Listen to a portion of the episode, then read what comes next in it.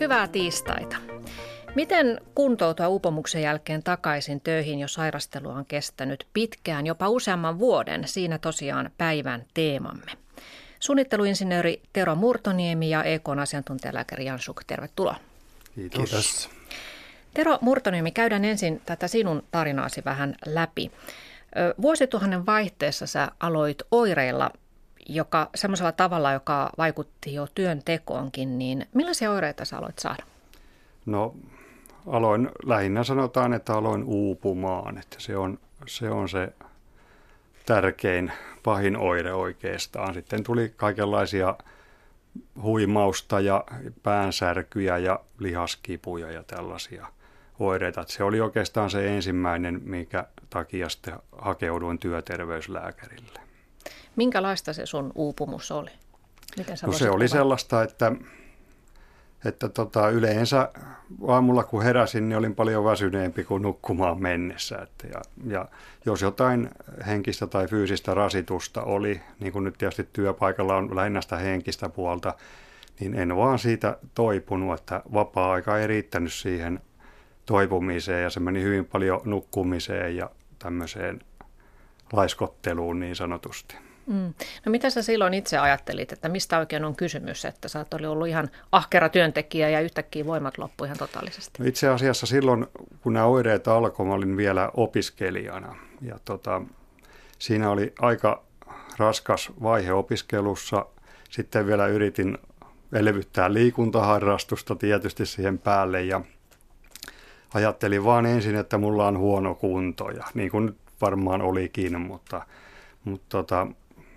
jotenkin vaan aloin vaan ihmettelemään, että mistä tämä niinku johtuu. Että onko mulla joku virustauti tai joku päällä, mikä ei vaan parane ollenkaan. No kun sä menit sitten työterveyslääkärille puhumaan sun olosta, niin miltä se tuntui mennä kertomaan, että nyt on sen olo, että mä en ehkä jaksa täällä töissä enää?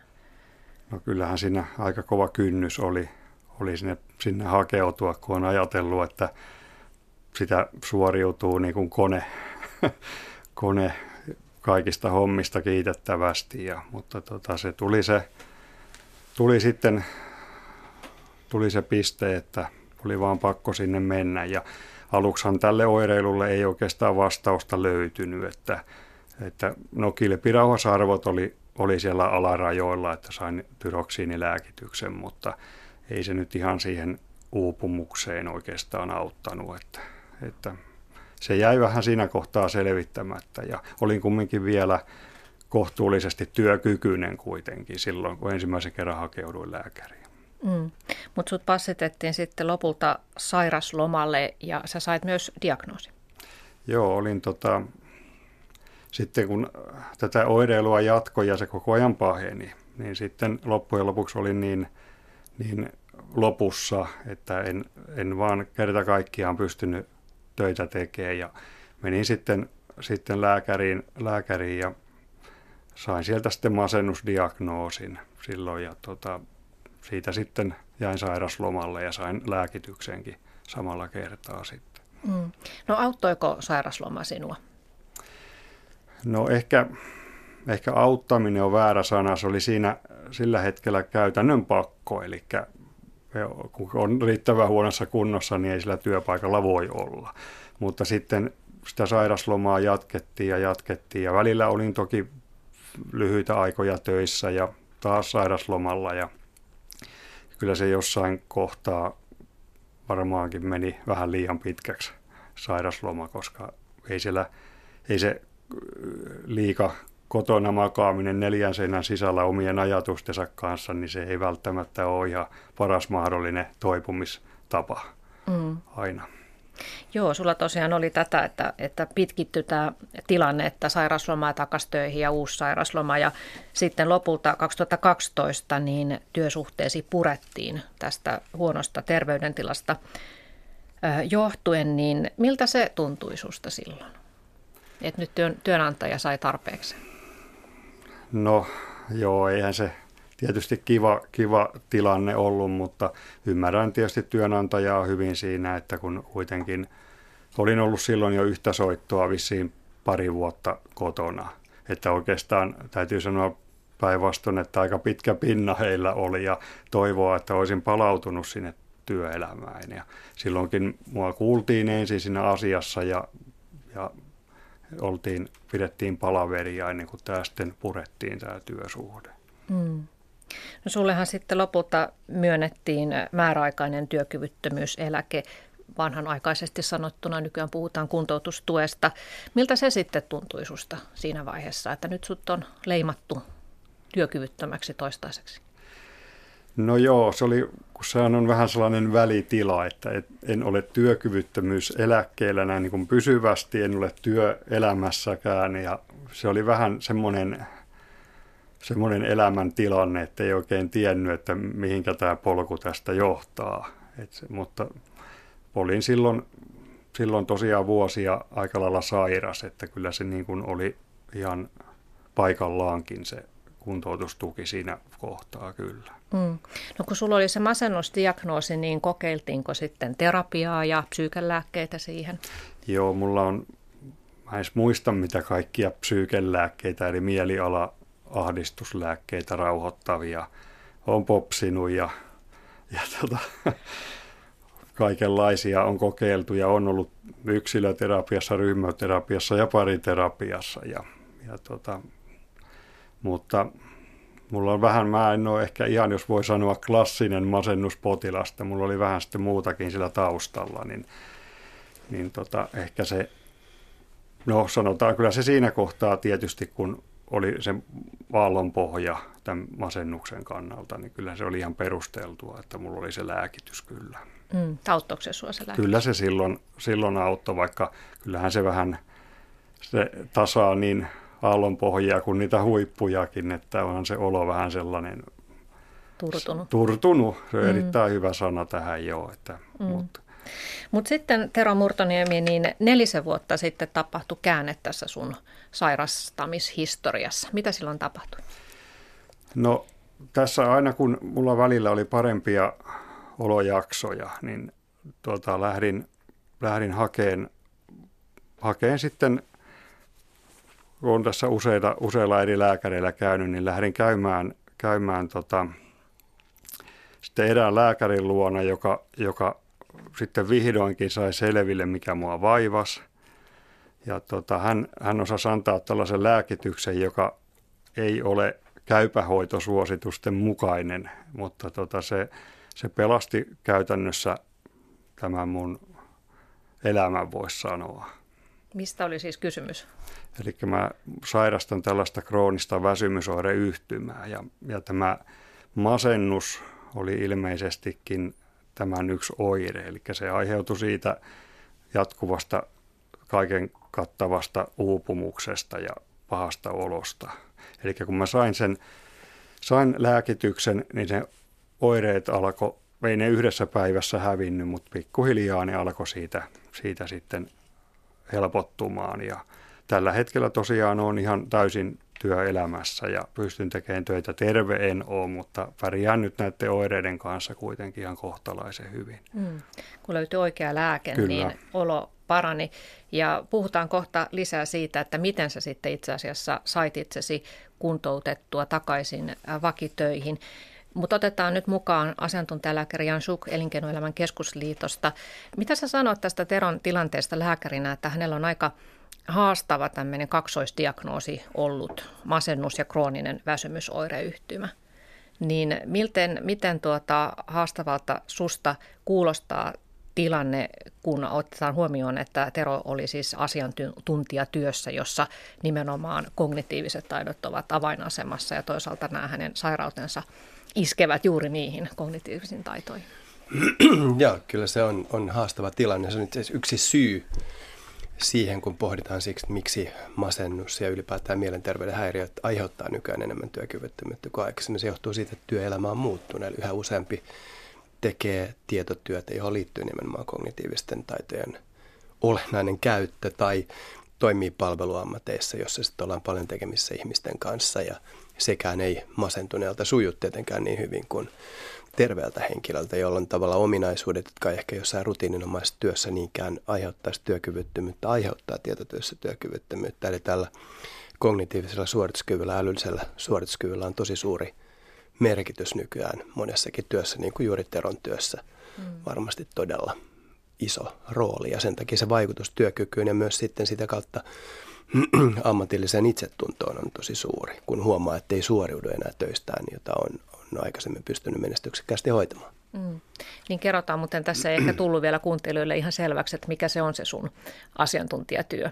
Olet suunnitteluinsinööri titteliltä, niin mitä se tarkoittaa?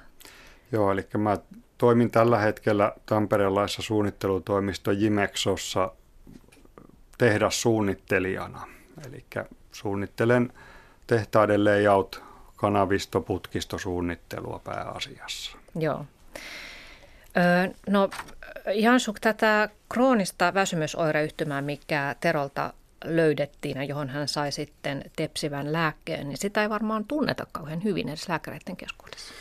Kyllä se varmaan nimenä tunnetaan, mutta niin kuin tuossa jo tulikin mainittua, niin kyseessä on oireyhtymä. Eli kyseessä ei ole sellainen perinteinen sairaus, johon olisi olemassa tietty yksi laboratoriotesti esimerkiksi, jolla voitaisiin todeta, no niin, että nyt kyseessä on krooninen väsymysoireyhtymä, vaan niin kuin masennuskin, niin sillä on tukkuoireita, jotka on itse asiassa hyvin samankaltaisia kuin masennuksessa esiintyy, eli tämmöinen niin uupumusasteinen väsymys, joka ei levolla parane ja ei suoriudu tehtävistä, joista aikaisemmin suoriutui. Se kestää pitkään, ei parane unella, levolla.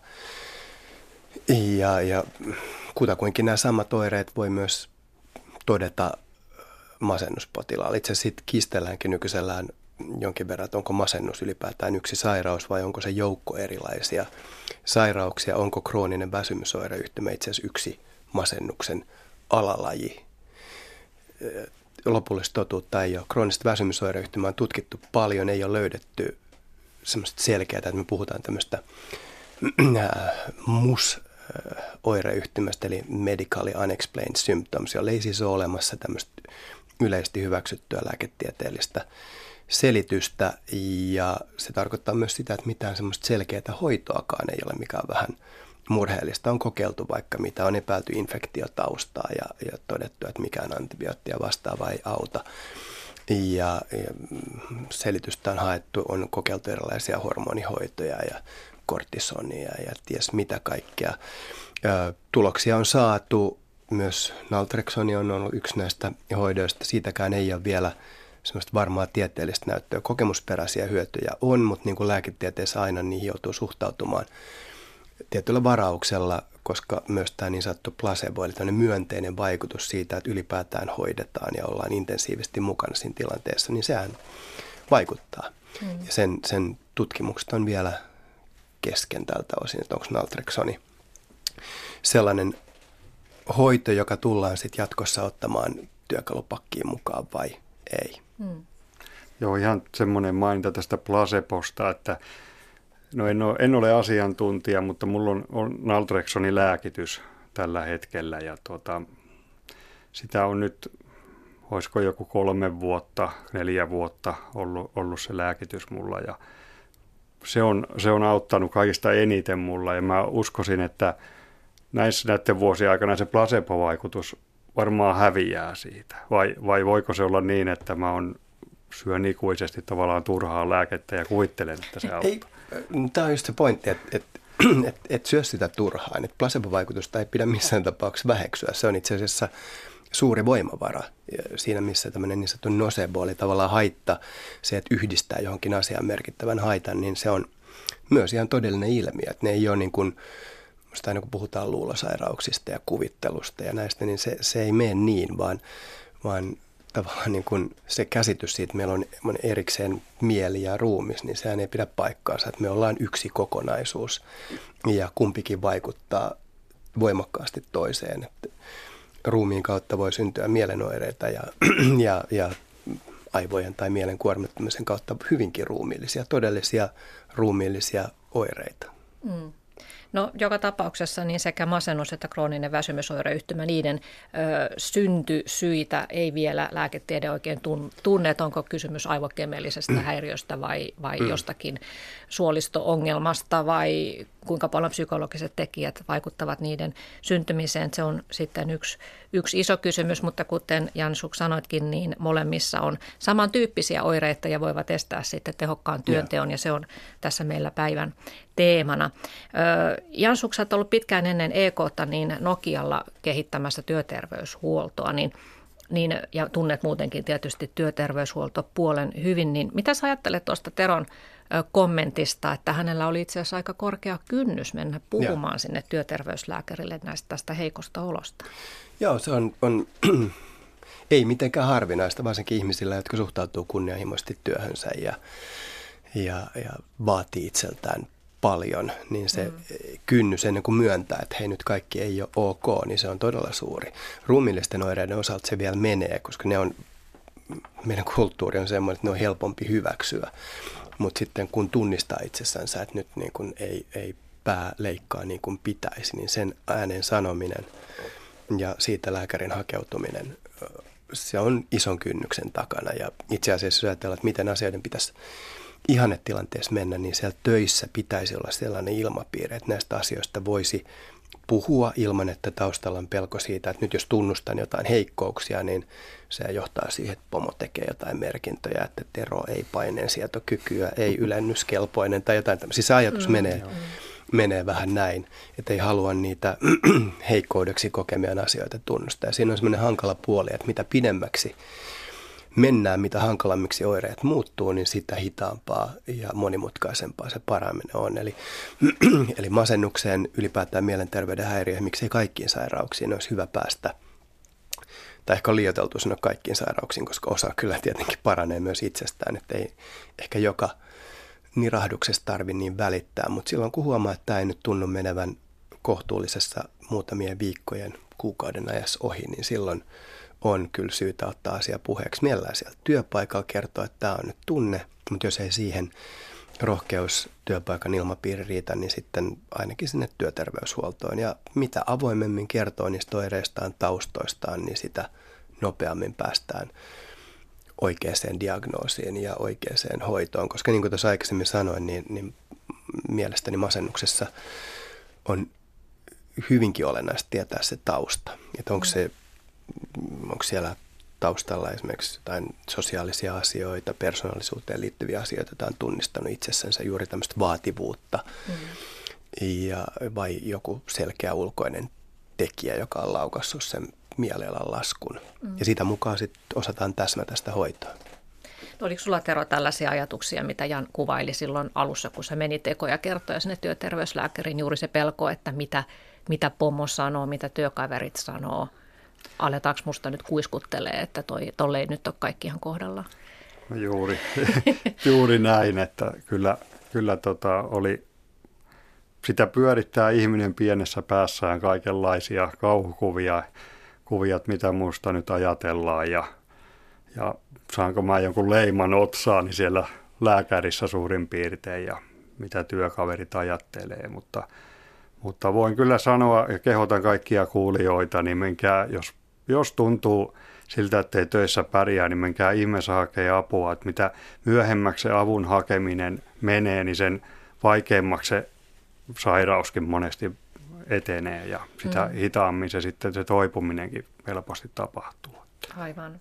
Mitä pidemmälle asiat menee, niin sitä enemmän ne menevät yleensä myös solmuun. Kyllä. Mutta puhutaan sitten tästä kuntoutuksesta. Sä, Tero, pääsit sitten onneksesi niin 2 työeläkelaitoksen, Ilmarisen ja Varman, kokeiluun. He ottivat yhteyttä ja kysyivät, että haluaisitko tulla mukaan tällaiseen kokeiluhankkeeseen, jossa testattiin ihan uudenlaista kuntoutusmallia ja siinä oli mukana muitakin korkeasti koulutettuja haastavien diagnoosien kanssa pitkään sairaslomalla olleita ihmisiä. Niin millainen tämä kuntoutushomma sun kohdalla oli? No se oli tosiaan, että olin siinä kotosalla ja soitettiin Ilmarisesta ja kerrottiin, että on tällainen ponnahduslauta työelämään kuntoutusprojekti alkamassa ja kerrottiin siinä sitten tästä projektista jotain, kysyttiin, että onko kiinnostunut, ja mulla oli tosiaan tämä terveyskunto oli sen verran siinä parempi, niin ajattelin, että kokeillaan pois, ja siitä se sitten lähti, eli siinä ei kauan mennyt, niin oli alkuhaastattelu. Hyvinkin tämmöinen perusteellinen, missä käytiin läpi perhetaustat ja oikeastaan kaikki asiat. Ja se oli oikeastaan ihan hyvä, koska sitten sain tämän ensimmäisen työkokeilupaikan, en suinkaan tämän ammattini kautta, vaan harrastuksien kautta. Mikä se oli sitten? Eli menin Kangasalle automuseon Mobiliaan korjailemaan vanhoja museoautoja ja huoltamaan niitä. Ja mulla on vähän tällaista auto- ja koneharrastustaustaa, että on melkein ikäni ruuaillut kaikenlaista. Ja se oli todella mielekästä päästä tämmöiseen vähän niin kuin harrastusomaiseen työkokeilupaikkaan. Ja tosiaan sitten vielä kun lähdettiin riittävän matalalla tuntimäärällä, eli ei ollut heti 7-8 tuntia päivässä, vaan oliko se nyt 4 tuntia, millä aloitettiin, niin se oli monen mukava. Siitä pääsi hyvin lähteen sitten liikkeelle. Oliko se niin, että tuossa tilanteessa olit kuitenkin vielä sen verran heikko, että henkisesti, että jos sulla olisi heti tarjottu sitä oman alan työtä, että nyt aloitat tästä vaan uudestaan, niin se olisi tuntunut liian niin kuin pahalta? Joo, ei olisi onnistunut, että mulla oli... Tähän mä sanoisin, muutamia semmoisia sairaspäiviä tuli nytkin, että olin aika uuvuksissa silloin alkuvaiheessa, mutta se osui just nappiin tämän mun terveyden ja terveydentilan kohenemisen kanssa, että ne sairaspäivät sitä väheni ja tunteja alettiin lisätä ja kunto koheni huomattavasti ja se oli kyllä oikein hyvä. Ja uutta tässä Ilmarisen kuntoutushankkeessa oli juuri tämä, että sulle kerrottiin, että tämä työkokeilu voi kestää tavallista kauemmin, kun yleensä se on 3-4 kuukautta, niin ilmoitettiin, että nyt jopa 2 vuotta saa olla tässä työkokeilussa. Niin kuinka tärkeää se sulle henkisesti, Tero, oli se tieto, että sä tiesit, että sulle ei ole niin kuin hirveitä paineita nopeasti päästä täystyökykyiseksi?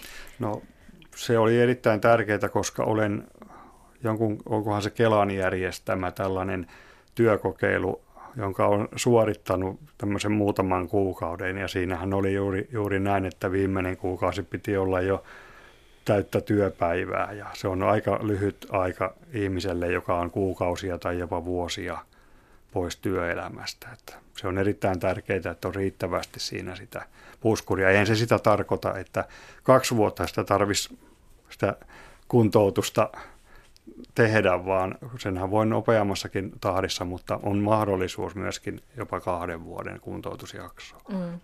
Ja toinen tärkeä pointti tässä kokeilussa oli se, että teille mukana olleille niin annettiin työhön valmentaja, joka sitten oli tiivisti mukana tukemassa ja etsimässä näitä työkokeilupaikkoja. Niin minkälaista apua sinä sait työvalmentajalta? Mä sain häneltä oikeastaan kaiken avun, eli mun ei tarvinnut itse tehdä työkokeilupaikan hakemisen eteen mitään. Eli hän hoiti oikeastaan kaiken tämän paperisodan, että ainoastaan työkykyä kyseltiin muutaman kuukauden välein, että se lomake tarvitsee täyttää, mutta kaikki muu tapahtui työvalmentajan kautta. Ja eikö niin, että hän myös sitten lähti, kun sä olit ollut se automuseossa jonkun aikaa, niin hän lähti myös kartoittamaan sitten lopulta sun oman alan työpaikkoja. Joo, juuri näin, että toki itse aina annoin vinkkiä, kun näin työpaikkailmoituksia tai tuli mieleen jotain työpaikkoja ja yrityksiä tuolta meiltä päin, jossa voisi olla mahdollista päästä, niin ilmoitteli hänelle, mutta hän oli aina yhteydessä sinne yritykseen. Hän toimi siinä tavallaan linkkinä. Eli sehän on, jos on esimerkiksi masennuksesta toipuva, niin se on aika raskasta lähteä itse haiskelemaan niitä työkokeilupaikkoja, kun se ei välttämättä ole ihan tuosta vaan sormen napsautuksella tapahtuva asia. No miten sulla sitten se homma eteni siitä? No tosiaan olin vuoden verran, ensimmäisen vuoden siis siellä Mobiliassa, ja siinä alkoi kypsymään sitten ajatus, että olisikohan vielä meikäläisessä potentiaalia näihin omiin hommiini, koska olen sellainen suunnittelija luonne, voisi sanoa. Ja jäin sieltä sitten pois Mobiliasta ja lähdin sitten, tai työvalmentajan kanssa lähdettiin sitten hakemaan suunnittelualalta työkokeilun jatkoa, mutta siinä kävikin sitten niin, että se ei ollutkaan ihan yksinkertaista, että sitä paikkaa ei heti tullut, että siinä meni useampia kuukausia. Kävin kyllä haastattelussa ja jossain sanottiin, että katsotaan kuukauden päästä ja tällain, mutta sitten sanotaan, että jos ei Heinisuon Timoa Jimexolta olisi uskonut mun potentiaaliin, niin siinä olisi voinut mennä aika lailla pitkälle, että hän otti mut sitten työkokeiluun ja siellä olin 4 kuukautta työkokeilussa ja sitten vakinaistettiin ja sillä tiellä nyt mennään sitten. Että kiitoksia Timolle, jos olet kuulolla. Mm. Niin, tässä on tärkeä pointti varmaan nyt tuli tässä Terolla, että tämä voi olla nimenomaan just korkeasti koulutettujen mielenterveyskuntoutujien yksi ongelma, että ei pääsekään niin helposti sinne työkokeiluun kuin esimerkiksi, että sä tekisit suorittavaa työtä. Kyllä, täsmälleen.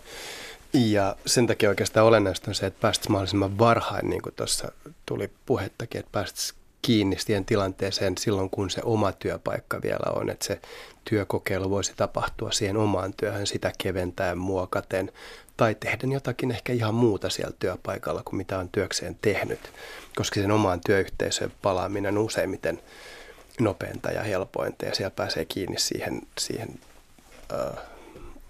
vaativuustason mukaiseen työhön sitten helpommin. Toki joskus voi olla tervettä vaihtaakin välillä ja etenkin silloin, kun poissaolo on kestänyt pitkään, niin mielestäni se, että tämä Teron tarina tuossa, että Mobilian kautta takaisin suunnitteluinsinöörin tehtäviin, se on aika lailla ideaalinen, että tämmöinen itseä kiinnostava, harrastuksenomainen, mielihyvää tuottava työ pääsee ylipäätään kiinni työelämään, saa sitä itsetuntoaan takaisin, rytmiä päivää, joka kaikki tukee sitä paranemista. Se on tosi tärkeää. Ja siinä musta ei pidä olla liian kriittinen, että pitää päästä nyt, vaikka omassa tapauksessa haluan lääkärin työhön, kun kerran sitä olen tehnyt aikaisemmin, vaan ihan hyvä, että ylipäätään työhön, vaikka sitten kirjastonhoitajaksi hetkeksi pääsee ihmisten ilmoille ja kiinni siihen, että mähän selviän tämmöistä tehtävästä. Seuraava vaihe voi olla sitten se oman alan mukainen työ, sitäkin toki muokaten ja keventään. Ja tuossa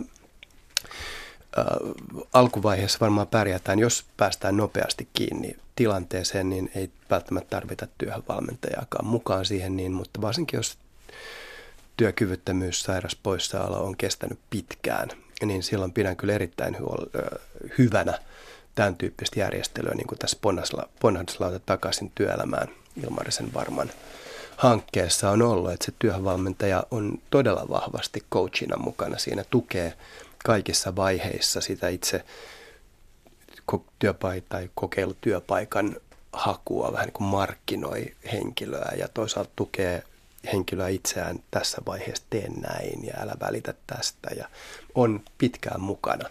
Mitä pidempi se poissaolo työstä on ollut, niin sitä pidempi myös tämä paluuvaihe tyypillisesti on. Mm. Mä juttelin tämän työvalmentajan kanssa, joka oli Tero suakin auttanut silloin alkuun, niin hän kertoi tästä työstään, että siihen voi liittyä myös sellainen tehtävien räätälöinti, että kun on kysymys asiantuntijatyöstä, niin ei työvalmentaja edes pysty jotenkin, että kun yleensä työvalmentaja neuvoo, että tätä työtä tehdään nyt näin ja näin, niin ei hän pysty tietenkään tämmöistä asiantuntijatyötä neuvomaan, mutta se mitä hän pystyy on juuri estää niitä byrokraattisia esteitä, mitä ehkä työllistymisen tiellä on, tai ottaa selvää tuista, mutta myös se, että siinä sitten kun pääsee sinne työkokeiluun, että räätälöidään niitä tehtäviä, eikä pelkästään sen kuntoutujen näkökulmasta, vaan katsotaan sitä työyhteisöä kokonaisuutena, että voisiko kenties tämän kuntoutujan työtehtävistä jonkun kuormittavan osan siirtää jollekin toiselle ja taas jonkun toisen työntekijän tehtävät tälle kuntoutujalle, että siinä olisi tämmöinen kokonaispaletti, mitä pitäisi yleensäkin katsoa työpaikoilla, jos sinne tulee työkokeiluun ihminen. Kyllä, joo, ja se on tietysti tosiaan tapauskohtaisesti, kuinka paljon työyhteisöllä tätä asiaa markkinoidaan, mutta yleensä Jos joudutaan muokkaamaan jonkun työtä, se tarkoittaa sitä, että joku toinen joutuu tekemään sitten osan niistä töistä. Ja varsinkin jos ne on raskaita vaiheita, niin silloin työyhteisöllä on ehkä syytä perustella, että miksi tämmöinen vaihe on ja että se on määräaikainen. Ja siinäkin se työhönvalmentajan rooli on merkittävä. Mm. Mutta että joka tapauksessa, että kiinnitettäisiin enemmän huomiota siihen, että mihin tämä asiantuntija kykenee tällä hetkellä kuin se, että mitä ongelmia hänellä nyt on ollut ehkä näin tässä. Näin on, ja se kykyjen, sehän on myös sitä työhönvalmentajan ammattitaitoa, että hän pystyy arvioimaan, että mihin henkilö pystyy ja mitä ei nyt kannata vielä tässä vaiheessa tehdä. Mm. Ja niin kuin tuossa Tero sanoi, niin masentuneelle ylipäätään mielenterveyden häiriöistä kärsivälle henkilölle, niin tämä itsensä markkinointi on todella hankalaa. Kun ei oikein usko itsensä, niin miten ihmeessä sitä menestyksekkäästi markkinoista, hei, mä oon ihan kympin työntekijä teille. Niin. Ei tietenkään. Mm. Kyllä. Mites muuten, Tero, sun kohdalla se, että kun tosiaan Jan sanoi tuossa, että se työvalmentajan yksi rooli on se, että hän arvioi sitä kulloistakin työkykyä, niin pystyitkö sä jälkikäteen ajatelleni itse arvioimaan, että kuinka paljon nyt pystyisit ottaa lisää työtunteja, vai oliko tässäkin suhteessa se työvalmentajan tuki sulle tärkeää, että hän ulkopuolisena toppuutteli sua välillä tai toisaalta sitten vähän patisteli? No ehkä se oli vähän niinpä, että hän saattoi ehkä toppuutella tai sanoa, että teet nyt sen verran ja ei tarvitse yhtään enempää tehdä. Eli se, tietysti aina se kunnianhimo nostaa päätänsä ja ajattelee, että teenpä enemmän, mutta kyllä niin kuin oli tosiaan puhetta, että hän oli kyllä tukena myöskin siinä ja oikeastaan kaikessa tähän liittyvässä. Myöskin niin kuin mainitsit, niin nämä tuet, että hän otti niistäkin kyllä selvää, mitä on mahdollista saada. Esimerkiksi sillä hetkellä, kun olin sen vajaa puoli vuotta kotona, kun en saanut sitä suunnittelualan kuntoutuspaikkaa. Kuuntelette Yle Radio 1. Me keskustelemme siitä, millaista on palata takaisin työelämään pitkän uupumusloman jälkeen. Ja täällä ovat vieraina suunnitteluinsinööri Tero Murtoniemi sekä EK:n asiantuntijalääkäri Jan Schugk. Mitä sanotte siitä, että riittääkö meillä Suomessa työpaikoilla työntekijöiden keskuudessa semmoista solidaarisuutta ymmärtää, että joku saattaa olla väsynyt, uupunut tai on kuntoutumassa vasta takaisin täysin työkykyiseksi? Eli ymmärtävätkö työntekijät sen, että hei, nyt tässäpä joudutaankin nyt vähän räätälöimään näitä työtehtäviä ja yritetäänpä nyt tsempata tätä yhtä työntekijää? Ihannetapauksessa varmaan kyllä, mutta että... Kyllä mun kokemus on se, että riittää. Siis suomalaiset työyhteisöt on joskus yllättävänkin solidaarisia. Toki muitakin esimerkkejä löytyy, mutta silloin kun henkilö tunnetaan työpaikalla, niin kyllä sitä ymmärrystä löytyy. Toki sillä on varmaan rajansa ja on selvää, että työpaikat ei ole vain terapiapaikkoja, vaan sekä työkaverit että etenkin työnantaja odottaa, että sille maksetulle palkalle tulee vastinetta. Mutta tämmöiset väliaikaiset kuopat kyllä ymmärretään mielestäni varsin hyvin. Toki se on myös seurausta siitä, että tietysti luodaan tämmöinen ilmapiiri sinne ja se on hyvän esimiestyön yksi hedelmä hyvien työyhteisötaitojen tulosta. Mutta oma kokemukseni on kyllä se, että kyllä näin on. Et toki tietysti sitten on, erityisesti mielenterveyden häiriöihin liittyy se, että joskus on vaikea erottaa, että onko kyse sairaudesta vai onko kyse niin kuin muusta velttoilusta ja passiivisuudesta, koska on tietenkin selvää, että kaikki saamattomuus ei ole sairautta. Et joskus kyse on ihan siitä, että nyt hei, että kyse on niin kuin persoonallisuuden piirteistä tai luontaisesta laiskuudesta, ja sitähän ihmiset ei tietysti hyvällä katso, ja tämän erottaminen on olennaista. Ja tietysti samalla se, että kuvataan ihmisille uskottavasti, että nyt kyse ei ole siitä, että me suojellaan jotain laiskimusta, vaan siitä, että kyse on sairaudesta, sen väliaikaisesta haitasta työkyvylle, työyhteisölle, ja tässä mennään parempaa kohti. Ja tämä on nimenomaan esimiehen tehtävä, tämä työpaikan coachaaminen tähän tilanteeseen. No onko sulla, Tero, tällaisia yhtä myönteisiä kokemuksia työpaikalta, että siellä ymmärretään, että nyt joku ei ehkä olekaan ihan täysin kunnossa? No noissa työyhteisöissä, missä on itse ollut, niin kyllä silloin sellainen kaveria ei jätetä meininki edelleenkin. Totta, niin kuin Jan sanoi, että jos siellä on työpaikalla sellainen lusmu, joka omat hommansa mieluusti teettää muilla. Ja sitten jos hän sairastuu, niin ehkä hän ei saa samanlaista sympatiaa kuin se työmyyrä, joka siellä on ollut. Ja sitten hänelle tulee joku sairaus, että hän on väliaikaisesti pois pelistä, niin häntä ymmärretään tietysti ihan eri tavalla. Mutta kyllä on pääsääntöisesti mun mielestä hyvä tämmöinen henki tässä suhteessa työpaikoilla. Toi on tietysti varmaan yksi kynnys juuri sitten kertoa omista mielenterveysongelmista, että pelkää, että mua pidetään nyt laiskana. Kyllä. Mutta niin avoimuus tietysti varmaan pidemmän päälle on kuitenkin sitten parempi. Suomalaiset on kuitenkin sellaisia, että ne menee mieluummin sairaana töihin, kun olisi yhtään ylimääräistä minuuttia kotona lomailemassa. Niin. Kyllä. Tässä uudenlaisessa kuntoutusprojektissa, missä sä, Tero, olit mukana tässä Ilmarisen ponnahduslauta takaisin työelämään projektissa, niin tässä oli mukana 20 mielenterveyskuntoutujaa ja siellä oli diagnooseja masennuksesta ja skitsofreniaan saakka. Ja takaisin työkykyisiksi saatiin 48% osallistujista ja keinoina olivat siis tavanomaista pidempi työkokeilujakso plus työvalmentajan normaalia tiiviimpi tuki. Ja tässä tietysti tämä otanta aika pieni ja seurantaa ei ole tehty, että kuinka moni sitten on loppujen lopuksi pysynyt töissä, mutta miltä tämä tulos vaikuttaa sun mielestä, Jan Schugk?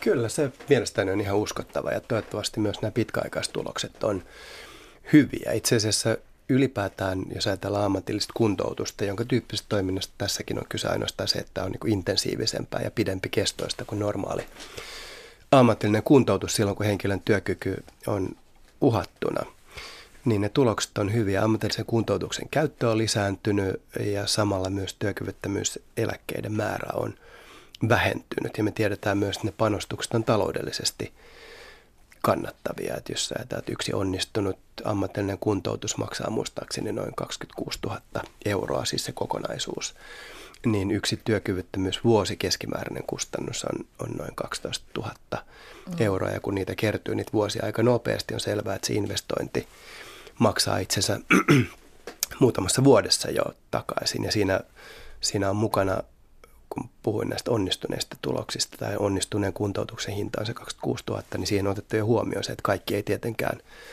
onnistu. Seurantaahan tämä vaatii, se on selvä, ja nyt kun alustavat tulokset on näinkin rohkaisevia, niin mielestäni sitä työtä kannattaa jatkaa ja nimenomaan pohtia se, että missä vaiheessa panostetaan näin paljon. Et kuten jo tuossa aikaisemmin sanoin, niin mitä pidempään se työkyvyttömyys poissaolo töistä on kestänyt, niin sitä pidempään kuntoutusjakso onkin pitää varautua panostamaan. Jos me mennään tämmöisellä standardimittaisella panostuksella, niin näitä hukkainvestointeja tulee enemmän. Eli sitten tavallaan niin kuin kannattaa mennä kunnolla, kun mennään, mutta olennaista on tunnistaa ne tilanteet, joissa tämmöinen perusteltu, voi sanoa tavallista poikkeava panostus on tarpeen. Niin, se on semmoista kylmää talousajattelua, että keneen kannattaa panostaa, no, mutta se on totta kai, se on realismia, että kaikilla ei kuitenkaan sitten ole mahdollisuutta työllistyä, vaikka he olisivat kuinka pitkään näillä tukitoimilla, mutta se on tietysti vaikeaa tunnistaa, että kenellä sitten on sitä potentiaalia. Tämä 48%, jotka onnistui kuntouttamaan itsensä jopa vuosien poissaolon jälkeen takaisin töihin, niin se kuulostaa kyllä aika korkealta prosentilta, kun mä sain Kevalta, joka on siis kunta-alan työntekijöiden vakuuttaja, niin heiltä tämmöisen tilastotiedon, että jos ihminen on ollut mielenterveyssyistä yli vuoden kuntoutustuella, eli yli vuoden poissa töistä, niin vain 8,2% kuntoutuu takaisin enää töihin, mutta jos katsotaan niitä, jotka ovat päässeet ammatilliseen kuntoutukseen heti sairauslomapäivärahakauden aikana, eli nopeammin kuin sen vuoden, niin heistä sitten jopa 2/3 on pystynyt palaamaan takaisin. Eli ihan selkeä tieto tässäkin nyt, että mitä aikaisemmin puututaan ja aletaan ammatillista kuntoutusta antamaan, niin sen paremmat tulokset. Mutta miksi sitten kuitenkin aika iso porukka pitkittyy se tilanne, että heitä ei oteta sinne? Tai mitä siinä tapahtuu? Että sitten kuitenkin on hirveän iso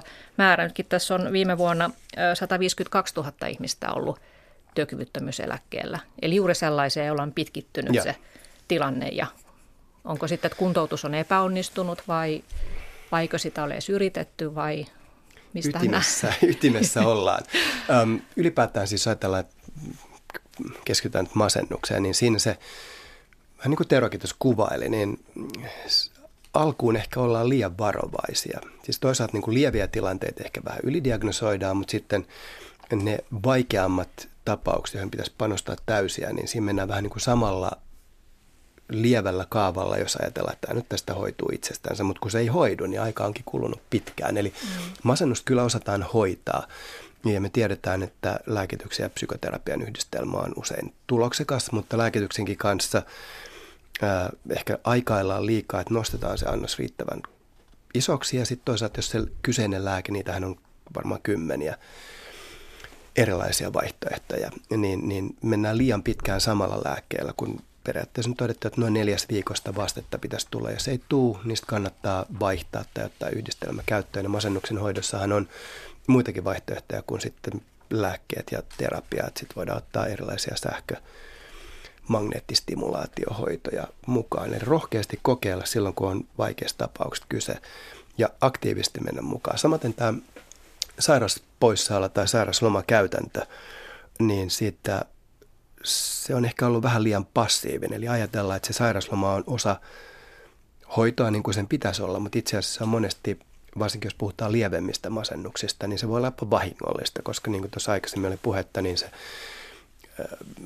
sosiaaliset suhteet katkeaa, päivärytmi häviää, itsetunto voi heikentyä, kun on siirtynyt sieltä työtä tekevien kunniallisten ihmisten kohortista sivuun muiden elätettäväksi ja jopa tietysti niin kuin riski päihdeongelmista kasvaa silloin, kun on aikaa ja itsetunto on maissa ja että no löytyisikö se sieltä pullosta se lohtu ja kun ei ole sitä työtä mihin mennä, niin se riski sitten, että se muuttuu todelliseksi, se päihdeongelma on iso. Eli yhdyn niiden psykiatrien näkemyksiin, jonka mukaan sairauspoissaolo, sitä pitäisi käyttää lähinnä silloin, kun on joko niin vaikea masennus, niin töistä ei kerta kaikkiaan tule mitään, tai siinä on ollut työuupumus, vaikea työuupumus alkuun mukana. Ja muuten pitäisi olla aika pidättyväinen niiden sairauslomien käytössä ja mieluummin tukea sitä aktiivista työhön paluuta.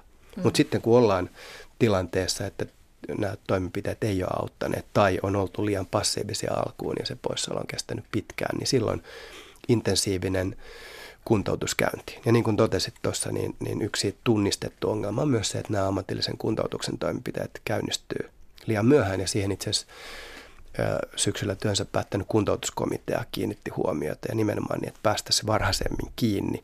Ei odoteta niitä, koska esimerkiksi masentuneelle tyypillistä on tämmöinen aika passiivinen rooli, että ei odoteta, että ne sairauspoissaolopäivät tai palkalliset ja sitten sairauspäivärahapäivät on käytetty tappi ennen kuin ruvetaan tosissaan toimenpiteisiin, vaan heti jo alkuun. Mutta onko tässä mukaan sitten yksi, sä tietysti edustat työnantajia, niin tavallaan, niin osataanko työpaikoilla satsata hyvään työterveyshuoltoon vai nähdäänkö se semmoisena, että kun on tiukkaa, niin ensimmäisenä karsitaan työterveyshuollon palveluista vai mikä on se tulppa, joka hidastaa sitä havaitsemista, että nyt pitäisi nopeasti pistää tämä ihminen kuntoutukseen, ettei työkyky mene kokonaan? Joo, siis kyllä varmaan se niin kuin käsitys työterveyshuollon ylipäätään tämän niin kuin työeläkejärjestelmän, sosiaalivakuutusjärjestelmän koko potentiaalista ei tunneta niitä työkaluja. Ja se ehkä monesti nähdään, että se on sellainen paikka, johon nyt jos sairastun akuutisti, tulee olkapääkipuja tai vaikeampi flunssa, niin sinne. Mutta se kyky tulla mukaan sinne työpaikalle, osallistua sen työyhteisön kehittämiseen ja yksittäisen henkilön työn muokkaamiseen, niin sitä ei varmaan tunnisteta eikä tiedetä tarpeeksi. Mutta siinä on myös työterveyshuollolla markkinoinnin paikka, että työnantajat, myös pienet työnantajat tietäisivät, mikä se koko potentiaali on. No miten Tero Murtoniemi, sä ajattelet nyt jälkikäteen, että kun sulla oli ennen tätä kuntoutukseen pääsemistä, niin sulla oli vuosia kestävä takas töihin, pitkä sairausloma, taas yritetään töihin, taas sairausloma, niin jälkikäteen ajateltuna, niin olisiko sua pystytty auttamaan nopeammin jollakin keinolla? Sulla tietysti vähän eri tilanne, kun se oli ihan niin kuin normaalia masennusta, vaan sulla oli tämä krooninen väsymysoireyhtymä. No mulla, sanotaan, että ehkä vähän aikaisemmin olisi pystynyt tätä kuntoutuspolkua aloittaa, mutta mä käännän tämän oikeastaan niin päin, että jos tätä ponnahduslautaprojektia ei olisi tullut ollenkaan, niin olisinko mä vieläkin siellä kotona? Että, no ehkä nyt olisi se kunto jo muutenkin parantunut, että voi olla, että olisin jollain polulla menossa, mutta se on tosiaan, että tavallaan jos joku on pitkän aikaa kotona, niin se vähän niin kuin unohdetaan sinne sitten. Mm. Että. Mm. No mikä sua auttoi eniten, minkälainen tuki? Ihan jos noin vinkkinä muille, jotka saattavat nyt tällä hetkellä maata siellä sohvalla ja tuntuu, että ei mistään tule mitään. No kyllä se oli se alhainen kynnys lähteä sieltä sohvalta pois, niin se oli oikeastaan isoin asia siinä, että niin kuin se oli kynnys tehtiin tarpeeksi matalaksi. Niin juuri näin, että jos siellä päivästä toiseen oot ja sitten täytyisi lähteä tuonne tosiaan markkinoimaan itseään, superihmistä niin sanotusti, niin kyllähän se ihan seinä on vastassa, voisi sanoa näin, että on se aika moista, että kun ei se ole terveelle työelämässä olevallekaan ihmiselle ihan helppoa tuolla esiintyä edukseen, ja, mutta... Mm. Kun sä sait siis vakipaikan tästä sun, missä nyt oot töissä, suunnittelutoimisto Jimexolla, niin kun sä menit sinne aluksi työkokeiluun ja sitten sut vakinaistettiin, niin kun sä aluksi menit, niin kerroitko sä silloin kaikille työntekijöille sun taustasta vai halusitko, että nyt aloitetaan puhtaalta pöydältä ja en halua, että muut tietävät mitään tästä mun historiasta? No sanotaan, en pitänyt mitään tiedotustilaisuutta, mutta kyllä mä siinä sitten aina sopivan hetken tullen, kun alettiin tutustumaan siihen työporukkaan, niin toin tätä niin kuin esiin, että on täällä työkokeilussa, että ei tarkoita sitä, että mulle ei saa missään nimessä töitä antaa, mutta vähän niin kuin, mulle on niin kuin helpompaa, että ympärillä olevat ihmiset tietää tämän mun taustani, että mulla on ollut tämmöisiäkin kuvioita tässä. Että ehkä joku toinen ihminen haluaisi mennä jonnekin työpaikalle, että hänestä ei tiedetä mitään, mutta tämä on niin kuin mulle helpompaa. Mm. Joo. Ja mun mielestä tässä tapauksessa täytyy arvioida yksilöllisesti, mutta mielestäni sen sopiva määrä avoimuutta on kyllä hyväksi. Se poistaa itseltä sen tunteen, että mulla on nyt salaisuus, jota kukaan ei saa tietää, ja salaisuuksien pitäminen on henkisesti kuormittavaa, ja henkistä kuormitusta ei tarvitse kyllä tuossa tilanteessa yhtään lisätä. Mutta toki on myös selvää, että ei ehkä kannata aivan valtavasti avautua ja ennen kaikkea kuormittaa kaikkia työyhteisön jäseniä sillä omalla sairauskertomuksellansa, koska se on itse asiassa aika uuvuttavaa niille muille, vaikka se voi tuntua terapeuttiselta tästä henkilöstä itsestänsä. Ja siinä varmaan tämä työhönvalmentaja, miksei terveydenhuollonkin apu on paikallansa, että älä ehkä ihan kaikille koko aika kerro sitä tarinaasi, vaan pidä se rajoissa, mutta niin että tiedetään missä mennään, mutta pidetään se säällisessä rajoissa ja tämä taustan avaaminen. Mm. Mielenterveyden keskusliitto tekee säännöllisesti tämmöisiä mielenterveysbarometreja ja nythän tuoreemman mukaan niin asenteissa ei hirveästi ole tapahtunut kehitystä myönteiseen suuntaan, että barometrin mukaan suomalaiset eivät mielellään kerro omista mielenterveysongelmistaan esimiehelleen tai työtovereilleen ja enemmistö pelkää, että tieto voisi johtaa sit aseman tai arvostuksen tai jopa työpaikan menetykseen. Ja aika hämmästyttävää on se, että monet alan ammattilaisistakaan, eli puolet psykiatreista ja psykologeista eivät itse uskaltaisi kertoa mielenterveysongelmistaan työpaikalla, vaikka he varmaan avoimuutta rummuttavat noin muuten. Ja sitten tässä oli myös kävi ilmi, että esimiehelle on helpompi puhua tästä ongelmasta kuin työkavereille. Ja 2/3 mielenterveysalan ammattilaisista on sitä mieltä, tai heillä on sellainen käsitys, että kuntoutuja joutuu leimatuksi tämän sairautensa takia. Ja itse kuntoutujien mielestä 39% on sitä mieltä, että he ovat joutuneet leimatuksi. Tämä on aika ikävä kyllä, että tämmöinen tilanne on vielä. Joo, töitä on tehtävänä. Kyllähän ylipäätään masennuksesta puhutaan nykyään paljon avoimemmin, ehkä muistakin mielenterveyden häiriöistä, ja se on hyvä. Ne on arkipäiväistä. Niin kuin tuossa aikaisemmin sanoin, niin tämä perinteinen kahtiajako mielen ja ruumiin sairauksiin on taakka meille tietyllä tavalla. Että ajatellaan, että on niin kuin hyviä ruumiinsairauksia, joihin me emme voi itse vaikuttaa, ne on hyväksyttäviä. On ihminen on uhri ja sitten on mielenterveyden häiriöitä, joihin on tavalla tai toisella elämäntavoillaan tai luontaisella heikkoudellaan vaikuttanut. Ja sen takia ajatellaan, että ne on tämmöisiä heikkouden osoituksia. Päinvastoin niitä tulee, niihin ei todellakaan pysty aina vaikuttamaan. Ja se, että sellaisen sairastaja kokee, niin se voi olla myös voimavara. Itse asiassa se tuo sieltä tiettyä herkkyyttä tunnistaa näitä tilanteita ja ehkä käsitellä niitä myös muiden kanssa. Ja siinä mielessä niin kuin se suhtautumisessa on paljon muutettavaa. Tuo on tietysti vähän huolestuttavaa, että alan ammattilaiset on jopa negatiivisempia tässä kuin potilaat tai sairastuneet itse siinä stigman kokemisessa. Mutta tässä barometrissa oli kyllä myös myönteisiäkin tuloksia, muun muassa se, että yhä useampi vastanneista on sitä mieltä, että mielenterveysongelmista huolimatta voi elää täysipainoista elämää. Ja muutos näkyy nimenomaan itse kuntoutujissa, että he näkevät, että huolimatta ongelmista niin tasapainoista elämää voi viettää. Oletko sä, Tero Murtoniemi, näiden vuosien mittaan koskaan kokenut sellaista, että olisit jotenkin leimautunut tai ollut sellaista en pelkoa? Kyllä. No ehkä saattoi pelko silloin alkuvaiheessa tosiaan olla, mutta en ole kyllä semmoista kokenut, että olisin leimautunut missään. Että kukaan ei ole kuiskuttelemaan mun selän takana mitään ja että kyllä ihan tullaan hyvin kaikkien kanssa toimeen. Joo. Kyllä. Se on hyvä.